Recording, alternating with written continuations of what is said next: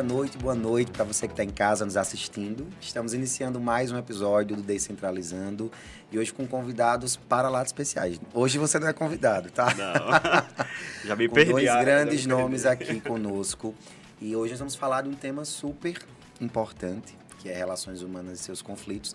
Mas para quem não me conhece, eu me chamo Max Miller, psicólogo clínico e um dos idealizadores aqui do projeto do Descentralizando e é um prazer enorme toda segunda-feira trazer uma proposta, uma temática de falar, de compartilhar conhecimento. Né? Quando nós lançamos esse projeto, foi na ideia mesmo de poder democratizar o conteúdo, democratizar as informações. E é bacana, Ailton e David, o retorno, né, Ítalo, que nós recebemos depois que o episódio ele vai ao ar, ou fica gravado nas plataformas, porque as pessoas muitas vezes prezavam ouvir aquela fala, aquela palavra, aquela narrativa como uma forma mesmo de acolhimento. E hoje né, nós temos aqui nosso companheiro de bancada, Fran, você que está em casa, um beijo enorme e se apresente, então vamos cumprir protocolo. Acho que você já me conhece, né? Mas o pessoal de casa, algumas pessoas que estão assistindo ainda não me conhecem. Eu me chamo Ítalo, eu sou psicólogo clínico, atuo também lá no Centro Cognitivo. Estou em parceria com o meu colega aqui nessa idealização desse projeto maravilhoso que é o Descentralizando. Hoje a mesa tá bem diferente, né? Pesada, mas positivamente. Bem filosófico o negócio. A pegada de hoje é bem filosófica. A anterior foi uma pegada mais da neurociência, fez um É, mergulho acompanhei. aí por, esse, por essas áreas. E hoje a gente traz, acho que a ideia da filosofia. Acho que é algo que, que mexe muito com as pessoas. Acredito que será um tema, será uma discussão muito, muito rica. né? Subjetividade, Produtiva. né? Hoje três psicólogos e aí nós temos alguém ali da área das, dos pensamentos. Mas se apresentem, David. Deixa eu passar a fala para você quem você é. Sua vez.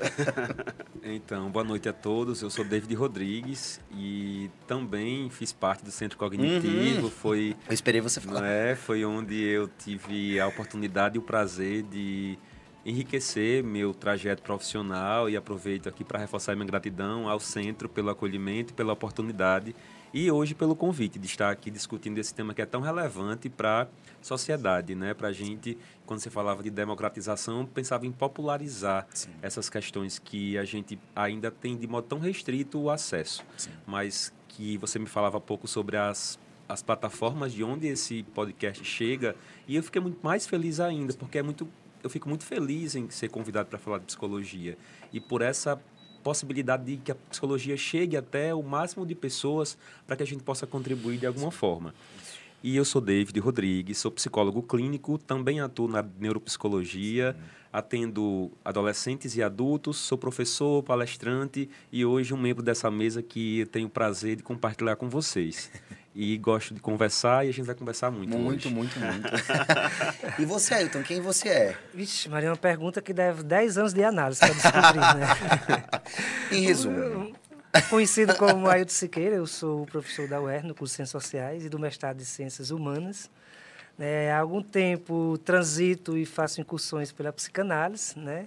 E tenho falado desse lugar também, da psicanálise, que eu acho que é um lugar que faz uma, um diálogo muito grande e importante com as relações sociais e a cultura. Acho que não existe uma psicanálise fora eh, das relações, fora da cultura, fora da, do convívio com o outro. Sim. E aí eu acho que é muito importante essa temática de hoje, eh, Max, porque além de ser atual, relações humanas e conflitos são sempre atuais, Uhum. Sim. né? É um tema que é atemporal, na verdade, né? Porque é o que a gente vive todos os dias, né? Nenhuma relação ela é harmoniosa completamente, porque se for ela já entra num outro problema de sintoma chamado normose. Sim. Né? Então, acho que faz parte das relações o conflito. Eu acho que o desafio é saber o que fazer com eles. E eu acho que talvez a proposta desse programa seja um pouco a gente falar um pouco isso e por isso que eu agradeço a vocês do centro, a vocês montar aqui este bate-papo ao lado de David, né? que a gente já se conhece lá de outras instituições, de outros lugares e poder conversar com você sobre esse tema que para mim é o desafio muito pertinente para todos nós. E Elton, você já vai me permitindo fazer, lançar uma pergunta para vocês, né? Quando você fala da perspectiva dos conflitos, que é um tema atemporal, mas porque mesmo tendo essa consciência ou não, né, de forma clara ou não, nós desejamos e buscamos de uma forma tão utópica, David e Ailton, relações tão perfeitas, sabendo nós que não existem. Quem quer começar? Não, assim, é, eu acho que essa é, é a pergunta, talvez, de milhões, Sim. viu, Max? Porque a gente sempre tem o ideal de perfeição. Uhum. Né? E a gente quer que, por meio desse ideal de perfeição, esconder nossas imperfeições. Uhum. Acho que o grande problema das relações é o ideal que a gente constrói sobre a relação que a gente tem e a relação que a gente vive de fato. Uhum. A gente vive hoje uma cultura que é uma cultura da idealização do eu, que é uma certa cultura do narcisismo, que é essa cultura de você querer tudo perfeito, tudo bonito, tudo ótimo para ser estampado, para ser postado. Sim. Essa vida idealizada não é uma vida que nós vivemos no cotidiano, porque a vida do cotidiano é da luta, é do sofrimento, é do sacrifício, né? é de abrir mão, é de chorar, se decepcionar. Mas nós não queremos assumir a imagem desse tipo, porque a sociedade toda pede uma imagem de perfeição. Sim. Então a gente quer sempre mostrar o melhor da gente para os outros, mesmo que a gente não seja o melhor. Qual é o problema? É que muitas relações têm tudo para dar certo. E terminam não dando certo porque você fica querendo que a relação se adeque à sua fantasia de perfeição. Né? Então, a relação nunca vai se adequar Sim. à fantasia, porque a fantasia, quando se adequa a uma realidade, ela deixou de ser fantasia. Sim. Né? Então, acho que um grande problema que eu venho acompanhando recentemente é, é esse, David, dessa cultura de idealização que você quer esse, essa perfeição. E aí você fica deixando de viver a vida como ela é para tentar encaixar a vida nesse modelo de fantasia que você tem, que não é um modelo para você, é um modelo para o outro. Sim. Né? Isso. E aí isso gera muitos conflitos. Gera muitos conflitos para você, que não consegue adequar-se a isso, e muito menos o outro, com quem você convive porque os outros também têm outras fantasias, Sim. têm outras imperfeições. Acho que o problema da gente sempre foi esse, saber lidar com as nossas imperfeições. Sim. A gente quer ser perfeito demais. Que é né? desafiador, né, David? Então, quando o Ailton falava, eu lembrava do banquete de Platão, Sim. Né, a discussão que é tão recheada de, de críticas acerca, e é tão atual, né, é tão atual porque, assim, em relação ao ser e o parecer, ao, ao poder e ao querer demonstrar, inclusive o amor nas relações. Uhum. Essa necessidade de mostrar o amor nas relações e que seja um amor ideal. É, muitas vezes esse amor nas relações nem é tão demonstrado ou vivenciado entre os próprios uhum. pares, mas na rede social é uma necessidade, como Ailton falava, em relação ao ideal. É um, um desejo de ser aceito, de construir muitas vezes o que é bem, bem visto, mas que há uma perda de si dessa vivência diária. E Platão abordava isso no banquete de uma forma que torna muito recente nas relações. Sim. E é talvez muito importante que a gente frise, antes de qualquer conflito, o modelo de relação que se espera, uhum. que se quer, Sim. que se idealiza. Porque é um, é um ideal ou real? É o que eu vivo ou o que eu acho que devo viver? É isso. É aquele que está dentro do meu convívio, na minha realidade, na minha rotina, ou é o que eu programo para ter? E aí há uma perda dessa relação e os conflitos aparecem quando eu não consigo identificar onde eu estou nessa relação e o que eu quero para mim. Então, ter um objetivo e conseguir traçar com clareza esses pontos talvez facilite a maneira de manejar os conflitos, Sim. entendendo que as relações elas vão sempre ter conflitos. Sim. E é interessante, né? Vocês vão falando, eu, me, me vem a palavra frustração, porque é algo que nós temos um limiar muito baixo, né? Uhum. E eu não vejo nossas crianças, nossos adolescentes, nós não fomos educados, psicoeducados a nos permitir conhecer o que é nos frustrarmos, né? E dentro das relações isso é muito visível. Eu estava lendo uns textos semana passada, já pensando nessa mesa, E eu vi uma frase assim, que me marcou muito. Falava sobre relacionamentos amorosos e dizia que as relações elas não dão certo, elas não estão dando certo, porque primeiro nós nos relacionamos com as nossas expectativas uhum. antes de conhecermos a quem a elas serão direcionadas. E aí vocês falam desses conflitos, isso é muito real. Né? Essa exigência que temos para o outro, sem sabermos minimamente quem é esse outro, porque não queremos ter a, a necessidade do autoconhecimento, nos impossibilita. É, mas assim, é, você falando nisso, é, eu lembro do que David estava trazendo para a gente da questão do banquete de Platão. Eu acho que tem um, um, um, mito, Max, que eu gosto muito e uso muito na minha palestra e na sala de aula hoje, inclusive, eu, a gente discutiu um pouco, que é o mito de Procrustes. Hum. É um cara que vive, um deus que vive na floresta, né? E vive sozinho. Sim. E por essa floresta passa uma estrada. Então ele seduz muito os passantes e leva esses passantes para a sua cama para que a sua solidão acabe. Ele está procurando um parceiro para dormir com ele, que seja perfeito. Só que quando ele leva um parceiro para a cama, é, tem um- sempre aparece um problema. É quando o, o- o sujeito ele é grande demais, ele corta as partes que passam da cama. Sim. Quando o sujeito é pequeno demais, ele estica muito o sujeito e ele se desmembra porque não cabe na cama. Ou seja, a síndrome de Procrusto é uma síndrome que acomete muita gente hoje na contemporaneidade. Nós estamos sozinhos e, mais do que isso, estamos solitários. Estamos como Procrusto, querendo levar todas as noites alguém para a cama, todas as vezes alguém para preencher nossas expectativas de pessoa perfeita para ser digna de viver com a gente. Sim. Resultado, eu quero sempre que os outros se adequem à minha cama, portanto, à minha vida, às minhas fantasias, aos meus projetos, aos meus sonhos. Sim. E essas pessoas nunca se adequam. Resultado disso é que o procrusto vai ficar extremamente frustrado pro resto da vida porque as pessoas não são obrigadas e não podem se encaixar no modelo daquilo que, a gen- que os outros esperam dela. Como nós também não podemos nos encaixar naquilo que os outros esperam que a gente se encaixe.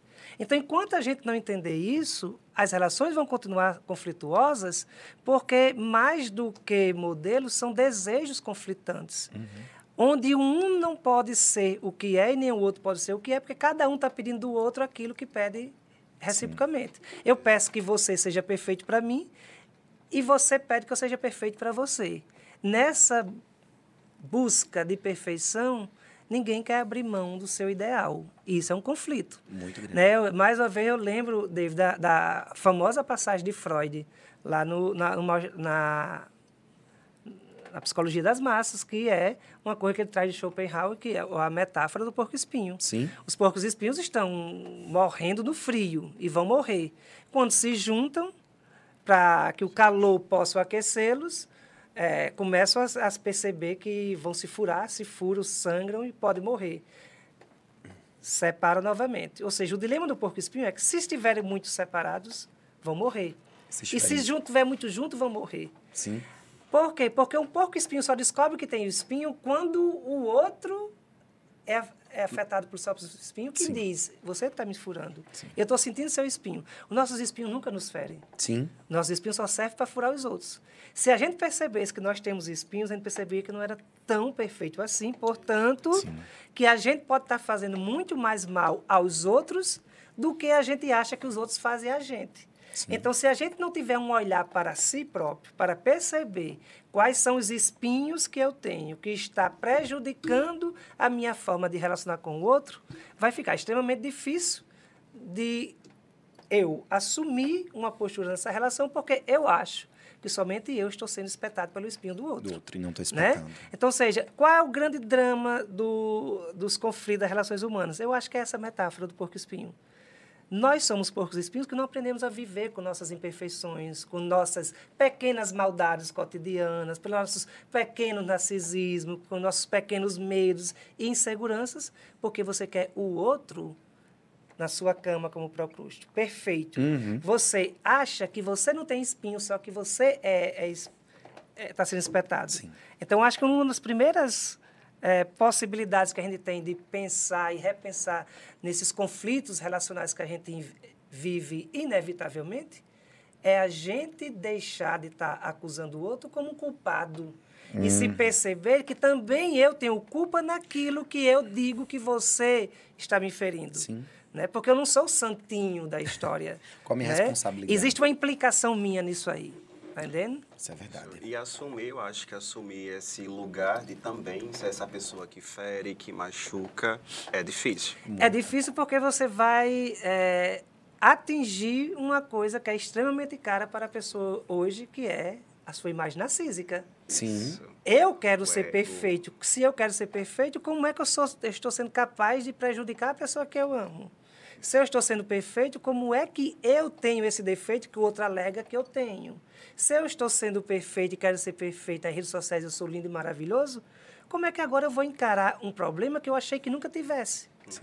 E os nossos problemas não são revelados por nós, porque o porco espinho não descobre que tem espinho até se relacionar com o outro. Uhum. Então, nós só vamos nos descobrir com nossos próprios problemas quando o outro for esse espelho. Espelho, né? O outro é um inferno, não é porque é, o nosso inferno não é porque ele larga a gente nos problemas, é porque ele mostra para a gente o que a gente não quer ver. então, a relação, se, se nas relações gente, o outro não mostrasse o que a gente não quer nos ver, nos ver não teria tantos problemas, é porque a gente ficaria cego. A gente não se enxergava. Acho que a melhor coisa das relações que a gente tem com os outros é, é que, por meio do outro, eu enxergo em mim o que eu nunca enxerguei antes. Sim. Então, esse outro não é mais o inferno. De certa forma, é uma salvação. Porque devolve para você a imagem que você está procurando e não encontra, a não ser por meio do olhar do outro. Sartre né? foi muito feliz quando disse que o inferno são os outros, é. né? Sim.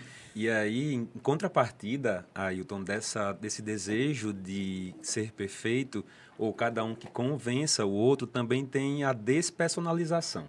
Isso. Quando alguém deixa de validar suas características, seus potenciais, suas qualidades e suas subjetividades e acaba é, assumindo a identidade do outro a fim de, agra de agradar. Uhum. Para ser aceito, acaba se despersonalizando, Sim. seja pela falta do não, seja pela dificuldade de escolher suas preferências, seja pela dificuldade de expor seu ponto de vista e acredita que precisa ser aceito. E essa sensação de carência e essa crença de desamparo muitas vezes faz com que a relação fique conflituosa, porque alguém se encanta por alguém por, por ser aquela pessoa quem ela é. E depois que a relação acontece, parece que tem alguma coisa que diz, e eu não sei quem é que diz, que as pessoas precisam mudar, Sim. que elas precisam ser daquele jeito. E aí começa a, a ter um script um checklist do que precisa e do que não precisa, do que pode e do que não pode, o que deve, não deve postar, não deve postar dessa forma, não deve ir com esse para esse lugar, e o outro vai aceitando nessa possibilidade de que se ele se impor, ele vai ser deixado. Sim. E essa sensação de rejeição é muito cruel para a crença de desamparo. Então, muitas vezes, vem a dependência emocional e a sensação de carência que se assujeita a esse lugar de que alguém só vai me aceitar se eu for esse ou essa que quer que eu seja. Sim. E aí é onde entra o adoecimento nas relações, pela falta de comunicação assertiva, pela falta de validação do eu, pela falta de reconhecimento de suas subjetividades e, sobretudo, como foi já dito aqui, pela dificuldade de tudo bem assumir que há não há que há imperfeições nas relações que há, na verdade, imperfeição no eu. No eu porque isso. quando eu não quero provar ser perfeito, que eu aceito a minha imperfeição, eu vou lidar melhor com ela e vou buscar um encaixe com o outro Sim. e não precisar ser perfeito para estar com o outro. Isso. Eu fico me perguntando, é, então me permita interromper, Ítalo, e aí vocês que nós temos a prática da na, a prática clínica, como é que as relações hoje elas estão sobrevivendo sem um diálogo? Né? Na minha prática clínica como psicólogo, nas minhas relações, enfim, nos meus vínculos, espaços sociais, eu fico me perguntando e questionando como é que se mantém um relacionamento qualquer que seja ele, sem que o diálogo ele seja efetivo. E principalmente, se não há o diálogo, então dialogar sobre as emoções, isso fica ainda mais distante, né? E essa falta da conversa, da troca, do que se sente, do que se pensa, revela muito de um processo, eu volto para minha fala inicial, da, do que nós consumimos, desse processo de educação no qual nós somos submetidos, eu não falo da sala de aula, né? eu falo esse processo de educação sociocultural, dessas relações perfeitas. Tem a autora, acho que vocês vão conhecer, a Sueli Raoni, que eu adoro, porque ela faz inúmeras críticas, né? Ela brinca muito dizendo que parem de pensar, eu já trouxe isso aqui, que se existe metade da laranja, porque você não vai comprar metade da laranja em lugar nenhum, e muito menos ter alma gêmea. Né? Se você não tem gêmeo nessa encarna vivo, então em outro espaço você não vai ter. E ela também questiona muito sobre essas relações que são vendidas, comercializadas de perfeição. E isso vem sendo alimentado, isso vem sendo é, repostado seguidamente numa perspectiva do adoecimento. E essa falta de diálogo, ela culmina, como você bem falou, David, no adoecimento propriamente dito, na psicopatologia. E a nossa sociedade, a nossa humanidade, nós estamos em um caminho de desordem. E as relações, elas têm a sua contribuição significativa. É uma coisa, é, Max, assim, que pegando um pouco do que David estava falando anteriormente, assim, o que é que as relações nossas afetivas, sobretudo, revelam? Revela quem nós somos. Sim. Você não pode ser uma pessoa e a relação mostrar outra. Então, se as relações estão conflituosas, esses conflitos já existem entre, entre cada um de nós. Nós, no convívio com outros, exteriorizamos aquilo que para nós é, é, mal resolvido, é mal vivido, é mal sentido, é maldito, no sentido de dizer que a gente não está dizendo aquilo Isso. que deve ser dito. Então, David, eu, eu pego um pouco o que você falou, de que assim, muitas pessoas se anulam numa relação para ficar com o outro. E hoje a gente sabe, por, seja por clínica, seja por teoria, que, e o cotidiano tem mostrado isso para a gente, de que tudo aquilo que você faz para manter uma relação é exatamente o que faz com que a relação se destrua. Né? Por quê? Porque não tem um sujeito diante do outro. Tem alguém que está negando a si próprio para estar com o outro. Isso, antes de tudo, você pergunta: isso é uma forma de amar? Isso é amor ou isso é dependência afetiva que eu estou querendo, acima de tudo, pagar um preço altíssimo, que é o preço de me anular, para que o outro não me rejeite, para que o outro não me deixe na solidão, para que o outro não me deixe desamparado. Se vai gerar um problema de saúde, eu acho que esse já é o problema de saúde. Já existe, né? Esse já é o problema de saúde quando você chega a esse ponto Uhum. de que eu preciso fingir, eu preciso me anular para ter o outro. Porque você está numa relação que não é mais de igualdade, que não é mais de diálogo. E por que, é tão difícil dialogar, Max? Porque quando você dialoga com o outro, você tem que assumir uma postura de igualdade. Sim. No diálogo, você está aberto para ouvir e para dizer. Mas no diálogo, você pode sair perdendo ou ganhando. Sobretudo, você tem que marcar a sua posição de sujeito. Sim. E como uma outra marca do diálogo, o diálogo marca que nós agora te, assumidamente temos uma relação. Por que, que muitos adolescentes estão transando com todo mundo, estão saindo com todo mundo, fazem de tudo, se encontram três, quatro vezes, só não pode falar na relação. Só não pode tocar nesse nome, só não pode ter um diálogo com isso. Porque nós sabemos que não basta a carne estar junta. Se não tiver o verbo, não tem ligação. Quem mantém a relação, dialogar sobre o que aconteceu, a famosa DR, é assumir para os dois um sentimento, um desejo e assumir uma relação. Então, se eu não falo da relação, se eu não falo do problema que existe entre nós, só existem individualidades que se juntou em determinados momentos para fim de prazer ou de diversão. Não tem relação. Então, o que é que constrói a relação? Como você diz assim, é difícil imaginar? É, porque não tem relação sem diálogo. Sim. Relação não se faz com sexo. Né? As pessoas podem transar perfeitamente bem, a, a história da humanidade inteira mostra isso. Estão fazendo sexo o tempo todo e isso não constitui relação. O que constitui relação é a gente dialogar e criar uma narrativa sobre aquilo que a gente viveu ou não viveu. Falar sobre as nossas frustrações, as nossas fantasias não realizadas, nossos medos, nossos problemas. Quando começa a falar com isso, a relação, a relação começa a existir porque ela começa a entrar na dimensão da intimidade. Isso. Hoje, intimidade não é você tirar a roupa diante do outro, porque isso é a coisa mais fácil do mundo. Intimidade é você falar dos seus medos, das suas fantasias, daquelas que a gente não confessa nem a nós mesmos, porque a moral parece que não deixa. Ser íntimo significa se abrir. Né? Se confessar nesse sentido não religioso, mas se confessar no sentido assim, meu desejo é esse. Eu não tenho vergonha de assumir para você.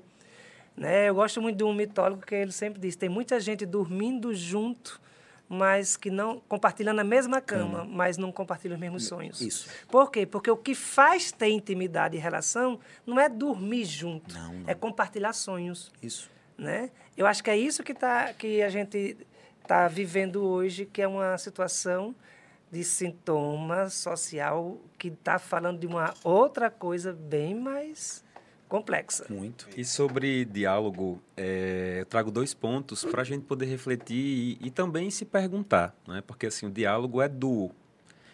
E muitas vezes a gente tem percebido que nes- nesses conflitos parece que há apenas um monólogo, apenas uma fala, porque não escuta para pensar. Né? Um fala e o outro responde. Né? Geralmente, nesse, nesse processo de, relacion, de relacionamento conflituoso, ou mesmo que não seja conflituoso, mas é esse desejo de estar certo, ou meu lugar de estou com a minha verdade, e está com a sua verdade, e é verdade que está com a verdade, cada um com a sua verdade. E não é que os dois estando certos, a relação vai dar errada. Cada um vai estar certo à sua medida, e é certo a sua maneira que podem cruzar essas duas situações numa relação a partir de suas possibilidades. Mas quando um fala e aí o outro não escuta, não processa, não pensa sobre, já imediatamente responde, aí vem um conflito. Uhum. Porque nesse lugar não tem como refletir sobre o que é dito. É apenas o você fala o que você quer, não me convence, eu falo o que eu quero, não te convenço e a gente permanece distante. Isso. E a ausência, e é outro ponto que eu trago agora, a ausência de comunicação assertiva tem sido também, na verdade, talvez seja o carro-chefe de qualquer tópico que a gente esteja falando aqui hoje. A ausência de diálogo dentro de um pressuposto que se acredita que eu posso sugerir, ou eu posso deixar na entrelinha, e que eu posso deixar. Ah, eu, eu já dei uma deixa, eu sugeri, eu deixei o outro perceber. No meu tempo, né? Na, na minha época, e eu rio sempre quando eu falo isso numa palestra, porque a gente acaba falando de idade e tudo bem, mas a minha mãe fazia assim, ela olhava com, né, ela, ela só olhava e o olhar dela expressava Sim. se ela queria que eu ficasse na sala durante uma visita ou se eu tinha que sair. E aquele olhar comunicava e eu sabia muito bem, porque a palmatória ia dar conta de mim. Mas hoje é necessário entender que os tempos são outros, ou naquele tempo o tempo já era outro e a educação é que não se adequava ao que era necessário. É preciso dizer o óbvio, de forma clara. Eu preciso dizer verbalizar, expressar e, diz, e chegar até o outro que eu quero que ele saiba. E não sugerir. Porque se eu acho que o outro entendeu, ele vai entender a partir da dinâmica de compreensão, de interesse e de possibilidades dele. E o que eu quis, eu não consegui alcançar nessa Isso é relação. Isso é verdade. E você falando, né, David, essa, é, é, essa sua frase, né? É importante dizer o óbvio. Quem eu estava falando, sou louco por tatuagem, é uma das minhas próximas. Uma frase da Clarice, é. viu? Sim. E ela foi memorável quando ela diz, né? Assim, é importante dizer o óbvio. E eu vejo as relações, como a eu também trouxe, existirem impossibilidades de darem certo, e o certo não é ser perfeito. Uhum. Né? O certo é existir em meio a conflitos. Porque os conflitos, minha mãe sempre diz, problema existe porque solução também existe. O que acontece é porque eu não quero buscar a solução logo, eu não quero passar pelo problema. Então, dizer o óbvio é necessário. E muitas coisas são transformadas em processos de, de adoecimento porque esse óbvio ele fica sem ser dito. O outro não tem a obrigatoriedade de entender o que é que eu estou pensando. O outro não tem a obrigatoriedade de descobrir o que é que eu estou sentindo. Eu preciso muitas vezes trazer isso numa narrativa simples, assertiva, objetiva, clara, que nem demora muito, né? Mas demanda muito do nosso processo do eu. Eu me incomoda muito, e aí eu deixo para vocês pensarem também, me incomoda muito a forma como as pessoas utilizam a palavra ego, né? É, eu acho que às vezes, acho não, tenho certeza disso, há uma inadequação na forma como se é utilizada, porque banalizam muito o ego. Né? O ego como uma identidade, enfim, de toda a narrativa, uma discussão que pode ser tema de muitas outras mesas, mas as pessoas colocam muita culpa no ego. Né? Se desresponsabilizam muito porque não conhece o ego. Não, porque, ah, é coisa do meu ego. Não, mas é meu ego. Não. A gente precisa assumir as responsabilidades, inclusive de quem somos e de o que buscamos nos construir.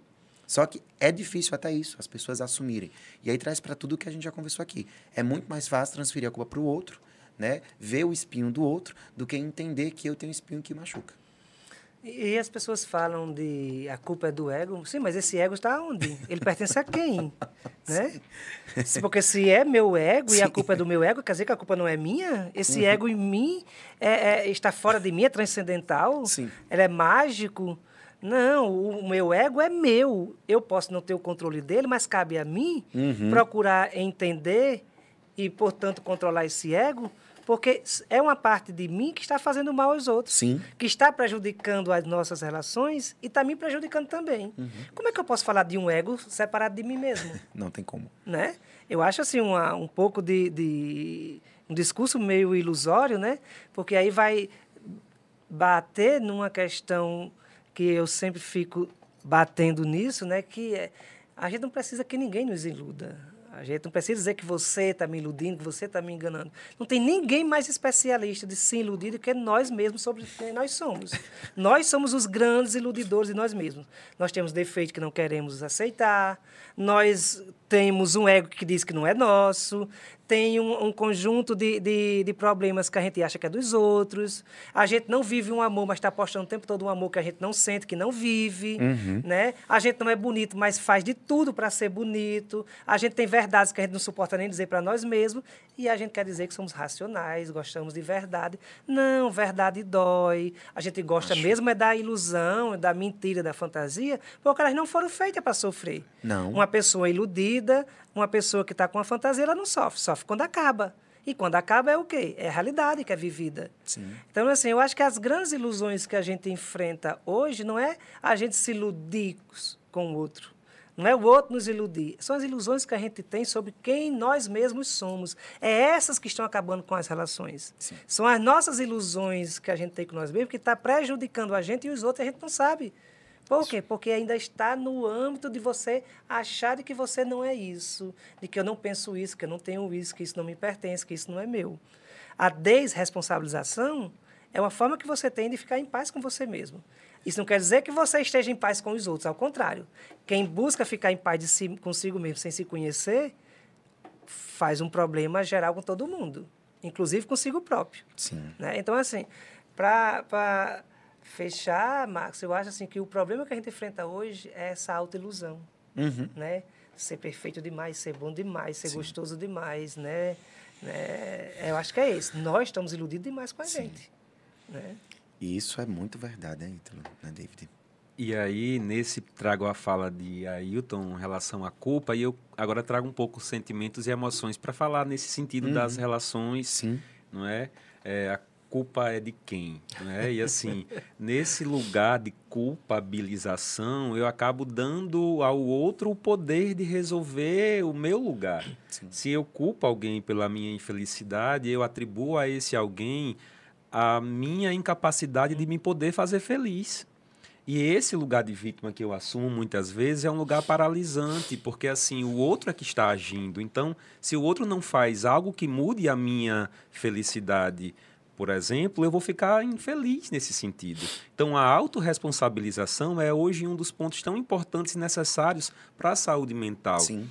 Existe o problema e existe a resolução de problema. Focar no problema é paralisar, encontrar culpado, encontrar uma desculpa, uma justificativa e que tem verdades nisso, inúmeras verdades nesse sentido. Não é, é eu uso muito assim esse exemplo no consultório em relação a um, a um carro que está numa estrada. E ali, muitos buracos pode ser por culpa, por culpa, culpa da chuva, do governante, desatenção do motorista, mas o pneu furou no buraco. E parar ali naquele lugar e culpar alguém por aquilo não vai fazer esse carro sair do lugar. Sim. Então, se eu quero dar continuidade, eu preciso ou pedir uma carona, ou trocar o pneu, ou ir, porque ali eu estou me autorresponsabilizando. E é isso que faz a vida seguir não é? Quando eu acredito que eu posso, mesmo com as dificuldades. E falando um pouco de emoções nesse sentido, é, às vezes esse lugar de emoções nas relações ele também está muito comprometido, porque desde cedo a gente não aprende a lidar com as emoções. Por exemplo, uma criança é ensinada que não pode sentir raiva da mãe, dos pais não pode sentir raiva. E essa criança sente porque raiva é fisiológico, é orgânico. O que, é que ela faz com essa raiva que ela sente desde sempre? Então, essa reprimir essa emoção é também não administrar bem a sua saúde mental. É ser, conflit, é ser conflitante diante de situações que vão ser inevitáveis a rejeição das emoções ela torna mais frágeis as relações. Então, se eu não consigo também é, validar o choro, eu até já falei isso várias vezes. Eu presenciei outra vez um post em que uma mãe exibia um certificado de coragem de uma criança que tomou uma vacina no hospital e não chorou porque era injeção e era a primeira. Então, não chorar era um sinônimo de coragem. E ela exibia e tudo bem, porque era um processo de ah, muitas vezes no superficial eu entendo que é valorizar aquela, aquela atividade, mas é também dizer que chorar é um ponto fraco, que chorar é ruim, que quem chora não, não tem força. E aí a gente vai deixando distorcidas as emoções que são fisiológicas. Sim. Então é importante educar. A raiva vai sentir, mas como é que eu lido com a raiva? O que é que essa raiva comunica? O que é que eu posso fazer com essa raiva? Eu posso conversar sobre ela? Todas as emoções são um alerta para eu poder me reorganizar enquanto indivíduo numa sociedade. Se eu ignoro, se eu reprimo, isso vai gerar uma desorganização e muitas vezes é a outra base de adoecimento. Sim, muito. Isso é verdade. É, acho que é interessante trazer um, um dado. Né? Acho que nesse período agora pandêmico, acho que vocês perceberam o índice gritante de separação né, que, que aconteceram entre os casais. Eu acho que isso remete muito a essa fala que vocês vêm trazendo em relação ao convívio, a cada um viver com a sua verdade, e cada um dizer, é, falar, fala, mas não diz o que de fato precisa dizer. E o que é que vocês acham? O que é que vocês pensam em relação a isso? O que é que vocês ah, analisam nesse, nesse contexto pandêmico, né? O antes, durante a pandemia e após a pandemia. Não, nós ainda estamos na pandemia. nós que esquecemos ainda às vezes. ainda estamos. E aí? Olha, eu acho que uma, uma parte da, dessa análise, não sei se a gente está podendo fazer análise, né? Acho que as coisas ainda estão em andamento, ainda, a gente vai ser um tempinho mais, né? Mas, assim, o que a gente pode dizer é um pouco daquilo que a gente já falou, mas, assim, as pessoas foram obrigadas a viver uma vida que não era aquela que elas tinham planejado e tinham idealizado como vida perfeita. Ou seja, você viu grandes é, relacionamentos que eram postados, expostos como relacionamentos amorosos, modelos, de pessoas lindas, maravilhosas. A pandemia trancou todo mundo dentro de suas próprias casas. Parece que não, não tiveram postagens amorosas enquanto Sim. as pessoas estavam dentro de casa. Né? Ou seja, o que é que está alimentando as relações? É o amor mesmo? Ou é a fantasia? Você ama ser amado, ter uma história de amor, ou é o amor de fato? Porque você disse que não tinha tempo para cuidar dos filhos, porque trabalhava demais. Você dizia que não tinha tempo para estar tá, é, dedicado à mulher porque trabalhava demais. A mulher dizia que estava. Tudo é, o, o trabalho virou a salvação da vida de muita gente. Porque sem trabalho você era obrigado a assumir responsabilidade com o filho, com a mulher, viver os seus amores, não dar desculpa Isso. porque chegou atrasado, porque não tinha mais desculpa. A vida que você pediu para ter mais tempo para ficar ao lado dos filhos, da mulher, dos seus amores, foi desfeito esse ideal. Sim. Porque agora você estava podendo ficar em casa. E não aumentou o número de romantismo, de pedidos de casamento, não aumentou as postagens sobre a felicidade de estar ao lado de quem queria, dos filhos. Significa dizer que nós estamos vivendo que sociedade é essa, se não a sociedade da imagem. De uma imagem que você não tem, mas que você constrói planejadamente para se expor, porque é isso que você quer que os outros vejam.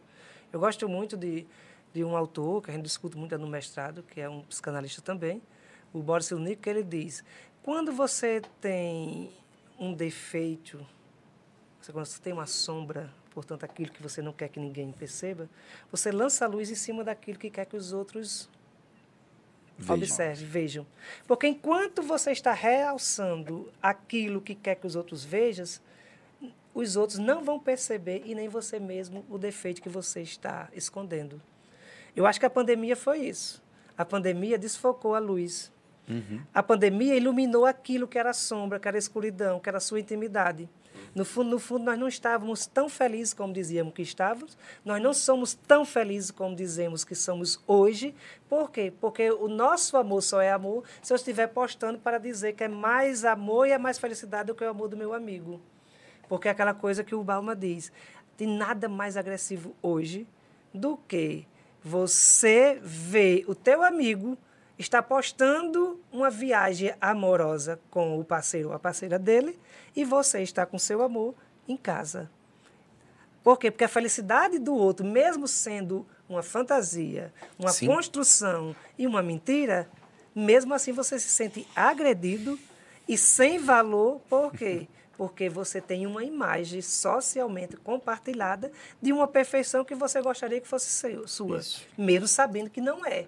Então, nós não estamos pensando no que é verdadeiro ou falso, estamos pensando naquilo que as imagens podem fazer sentido para os outros. Projeto, porque né? a gente sabe que é mentira, mas ficamos impactados com isso, porque por trás daquela toda performance tem traição, tem conflito, tem briga, que é comum a todas as relações. Se não tiver isso, Não é relação. Ah, minha relação não tem conflito há 10 anos. Você pergunta, ela está viva? Ela ainda é relação? Ou é anulação que tem isso aí? Qual é o medo que sustenta essa relação? Porque amor não é. Porque não tem nada mais que deixe uma pessoa vulnerável ao sofrimento do que aquela pessoa que está amando, que está apaixonada. Não tem nada que deixe. A gente acha que o amor vai ser a matéria de salvação e de felicidade. Mas quando a gente está amando, a gente sabe perfeitamente, a gente precisa Freud dizer isso.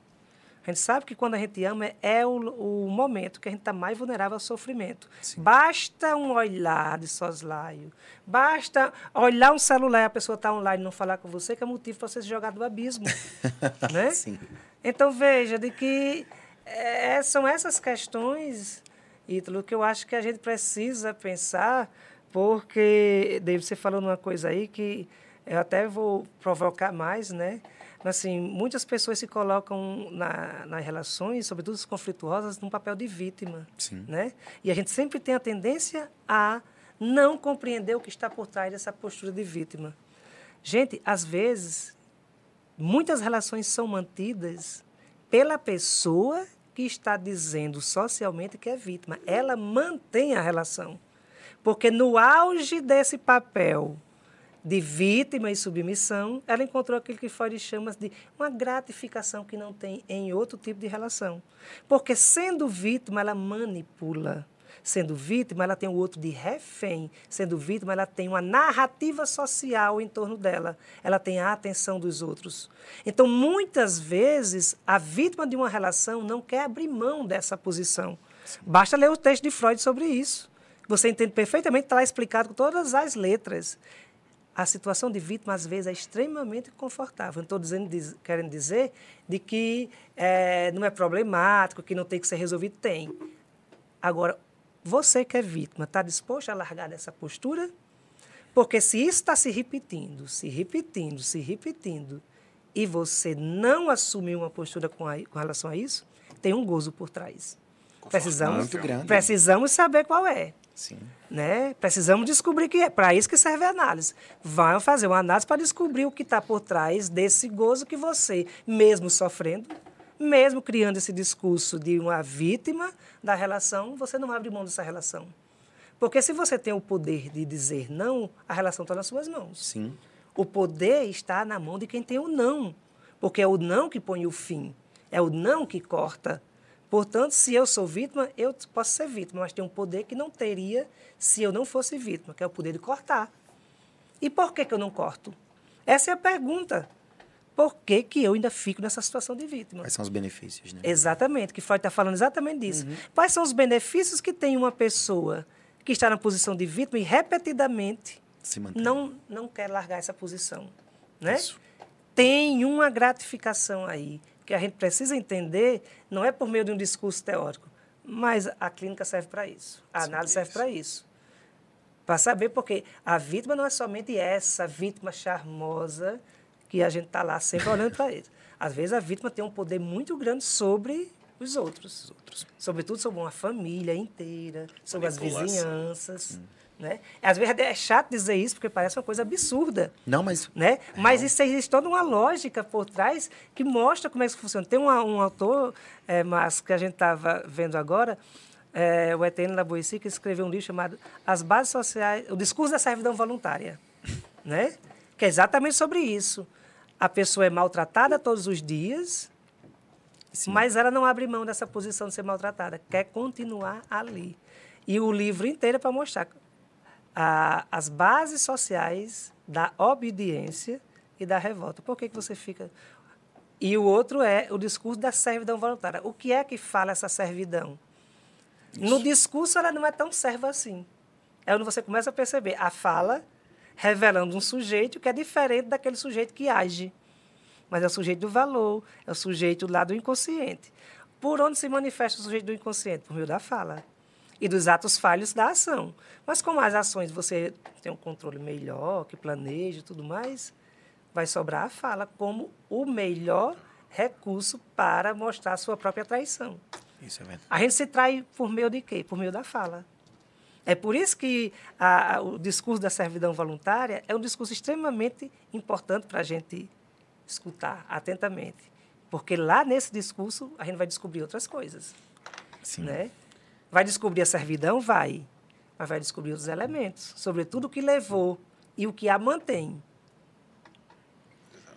E sobre esse foco, Ailton, que você colocava em relação a essa estadia em casa, Ítalo, é, alguém, Max, que, por exemplo, coloca o foco num ponto específico, Sim. onde faz aparecer, como Ailton falava, as imperfeições, é, eu trago uma, uma, uma fala oposta ou que complementa numa outra compreensão, não que nega a sua, mas que também há, há há muito mal-estar diante de situações em que alguém reconhece o comportamento de dependência, o comportamento de incitar discussão, o comportamento do erro ou que se a, ou como se coloca como o malfeitor da relação, que é uma outra fala importante para também a gente trazer, Sim. porque assim como tem também esse lugar de culpar o outro, também tem esse lugar de de autorresponsabilização única. Sim.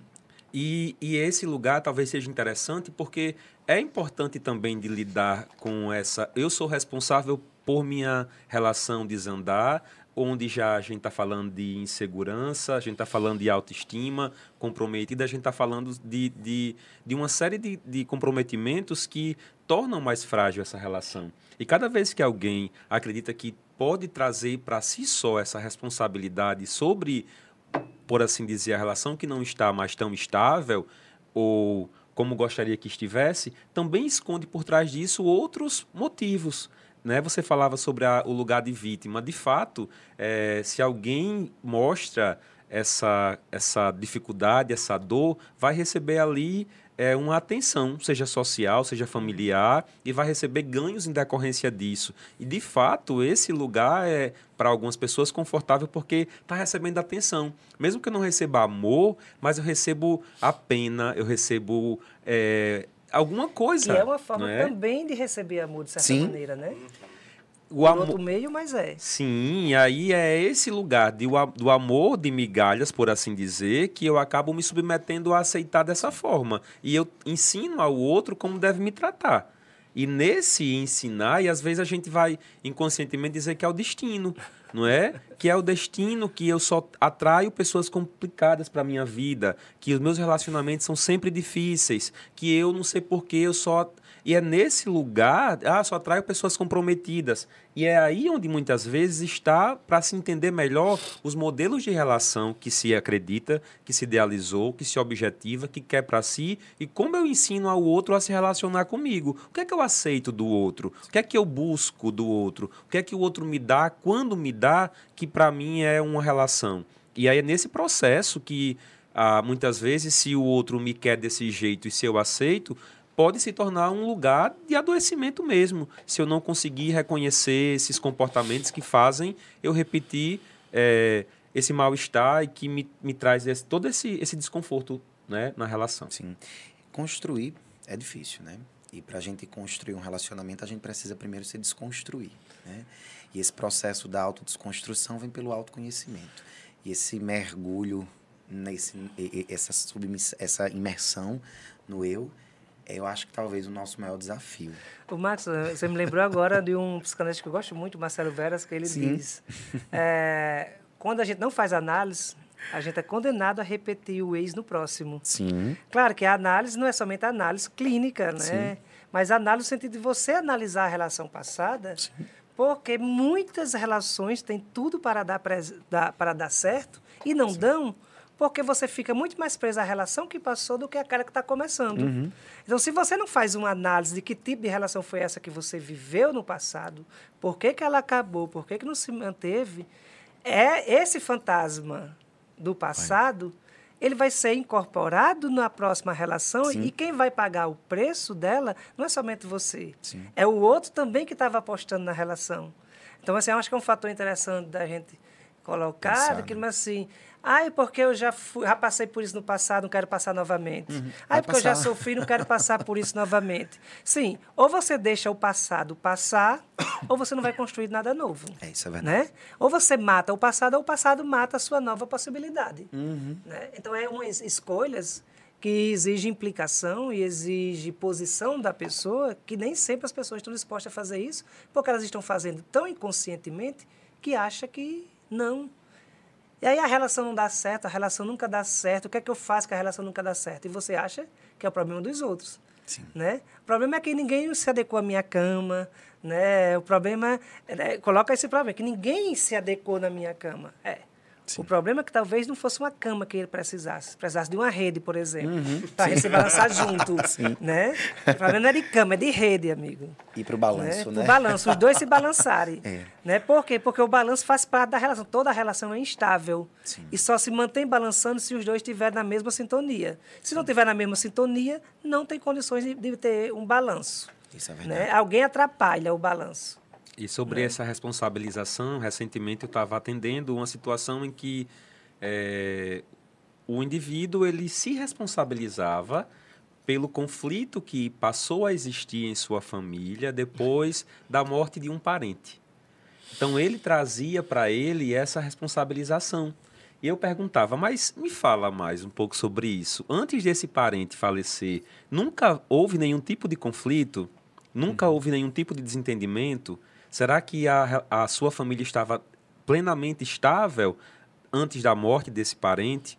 E aí levar a questionar esses pensamentos automáticos, a essa sensação de culpa que pode haver dentro desse lugar de eu me responsabilizo, autorresponsabilizo, também nesse lugar de, de culpa, pode fazer com que o outro entre em contato um pouco mais racional com esses pensamentos Sim. disfuncionais e limitantes. Sim. E aí foi quando, nessa reflexão, começou a se entender que toda a culpa que se colocava em si era uma culpa exagerada e irracional, porque conseguiu trazer narrativas e descrições de outros momentos que, mesmo com esse parente, era inevitável existir. Né? Então, trazer esse questionamento para esse lugar de responsabilização também é importante para que alguém não seja é, o foco de todo o mal-estar uhum. dessa relação. Eu gosto muito, né? Nosso tempo, inclusive, já está acabando, né, produção? Cinco, Cinco minutos. minutos. Passa, voa, né? Mas só para mim já direcionar, falar para vocês, e desde já, meninos, eu agradeço, né? Hoje foi que mesa. Terapia. Vocês estavam, Vocês estavam falando, e eu estava vendo claramente, Ailton e David, a transição, assim, da quarta parede. Eu adoro essa discussão da quarta parede ali. Eu não conheço, mas gostei do título. a psicanálise ali quebrando a, a, psicanálise entre a quarta parede ah, a TCC tá. quebrando a parede que a, que a é. psicanálise é. insiste em manter. Incrível. Agora entendi. e assim, que bom, que momento foi o nosso. Acho que a gente tinha conteúdo ainda mais para inúmeros podcasts. Já fica o convite, tá? Para Você faz o convite. Não, já está feito, né, Guilherme? Só ver as próximas datas. Mas, meninas, assim, agradecer demais. Um tema muito importante, né? Quando eu falo essa quebra da quarta parede, é entender o eu, entender sobre os nossos processos cognitivos, pensamentos, emoções e os nossos sintomas e as nossas variações comportamentais. É né? por isso que eu falei desse passeio. Mas trazer essa discussão sobre relações é desafiador. Acho que quem está nos acompanhando, já vi aqui várias mensagens das pessoas já nos dando retorno de como foi complexo, porque mexeu em vários é. pontos. As falas que nós trouxemos aqui não só me colocou muitas vezes no espaço de profissional, como me colocou no espaço de paciente, de cliente, porque é isso que a gente vai trabalhando, é isso que eu trabalho muito na minha terapia, mas deixar o espaço de agradecimento enormemente a vocês. Tá? E dizer que vocês já vão agendando aí, porque Guilherme já vai passar novas datas. na verdade, acho que é isso que é bom de, uma, de um diálogo, Marcos, é isso, assim, não é a gente falar de um lugar profissional, mas falar de um lugar humano, Sim. né? Mas assim, até mesmo o profissional, por exemplo, eu falando da, da psicanálise, mas assim, o analista ele tem que ser paciente para para poder ser um profissional Sim. analista, né? Então, assim, Sim. você se sentir no lugar do outro é um pré-requisito não somente para você ser psicanalista, mas também para você se colocar Sim. no diálogo, entender o diálogo, poder estabelecer a, a conversação, né? Então, eu gosto, eu não gosto muito de, tipo assim, assumir o lugar do profissional, que o profissional parece que aqui não tem emoção, que está distante. Sim. Não, a gente está misturado, amigo. Eu sou profissional, sou ser humano e gosto de falar pra, desses dois lugares. Porque eu não, eu não acredito numa profissão separada daquilo que você é. Eu não acredito que você consegue ser algo diferente daquilo que você é na sua profissão. De uma forma ou de outra está ligado. E eu acho que, que eu gosto de diálogo desse tipo. Sim. Né? Onde essas coisas não têm barreira. Não. Né? Vai se mistura. Não tem fronteiras. E você, David? Eu também levo daqui hoje assim muita é, muito aprendizado, Sim. porque poder conjugar a fala da psicologia com a filosofia, com a, a própria psicanálise, que é a base do que a gente lê e estuda Sim. tanto, é sempre enriquecedor. E conversar, aproveitando esse, esse seu gancho, Ailton, nesse lugar de humano, eh, nos sensibiliza e nos faz também lidar com a dor do outro de modo mais humano também a minha fala em relação a, a esse lugar de adoecimento mesmo, de dor, que muitas vezes é onde, diante de- desses conflitos, alguém se responsabiliza ou responsabiliza o outro, mas isso também gera dor, também gera distanciamento. E quando a gente reflete sobre isso, é a possibilidade também de identificar o que pode ser feito. E há muito o que fazer. Existem muitas soluções, existe terapia, existe esse, esse descentralizando para que a gente Sim. possa refletir sobre maneiras de se relacionar melhor. Existe tantas outras possibilidades de melhorar as relações e é acreditando nisso que eu me despeço desse desse podcast e agradeço a vocês imensamente por oportunizar falar sobre psicologia diante de uma mesa tão ilustre. Eu sou fã de vocês e de verdade assim, muito obrigado. Já deixa a agenda aberta para os próximos. né? Verdade. E você, E, mais uma vez, obrigado, viu? Ah. A vocês pelo convite e pela mesa daqui ao lado de David, de vocês podendo eh, ter esse diálogo, que eu acho que é o diálogo de todos nós. Que vai sair todo mundo mexido, quem tá em casa tá mexido. Não, eu já. Essa seria a minha fala agora final. O quanto de conflito que eu fiquei diante desse discurso, diante dessa conversa. E eu fiquei nesse conflito. E agora, você profissional, você, você aqui, Ítalo Pessoa, como é que eu vou lidar com essa mesa? E durante todo, desde o começo até a parte final, aqui explodindo. Eu disse, meu Deus do céu. A é terapia me tá em dia. Porque, tá, não. Se, se, Já se- entendemos o recado, não está. Se a minha terapia não tivesse em dia, eu não estivesse trabalhando justamente o que Ailton e David trouxe em, muitas, em muitos momentos dos discursos dele, eu não ia saber nem a rota de casa. Não, e detalhe que acho que se tivesse em Deus, eu acho que teria, teria falado, teria conseguido. né? Como não tá em Deus, com certeza deu uma travada aqui bem grande. Quem me conhece sabe que eu gosto muito de falar e tal, mas esse espaço aqui hoje foi um espaço é, de muita reflexão, um mergulho bem introspectivo mesmo e que faz com que a gente acorde para muitas coisas. Em uma hora, acho que foi, é, foi possível e é capaz de ativar muitas coisas na, no- na nossa cabeça, trazer algumas lembranças, algumas memórias também, o quanto que isso soma e ajuda é, a gente no nosso, na nossa caminhada, no nosso processo de, de desenvolvimento em si. Então, eu agradeço assim do fundo do meu coração a cada um de vocês dois, a Max também, que, tra- que traz sempre. A gente sempre se encontra também nos corredores, sempre conversamos lá dentro da clínica, fazemos essas trocas, mas hoje assim foi uma coisa muito mais um mergulho Muito muito mais mais profundo. profundo, mesmo. E para mim é só tenho a agradecer. Realmente do fundo do meu coração, muito obrigado. Muito obrigado também. né? E aí também agradecer aos meninos da Sagui na nossa produção, da nossa TV, pessoal lá do centro, os nossos colaboradores, parceiros, a galera da administração. E convidar você que está em casa para o próximo encontro na quarta, na segunda-feira.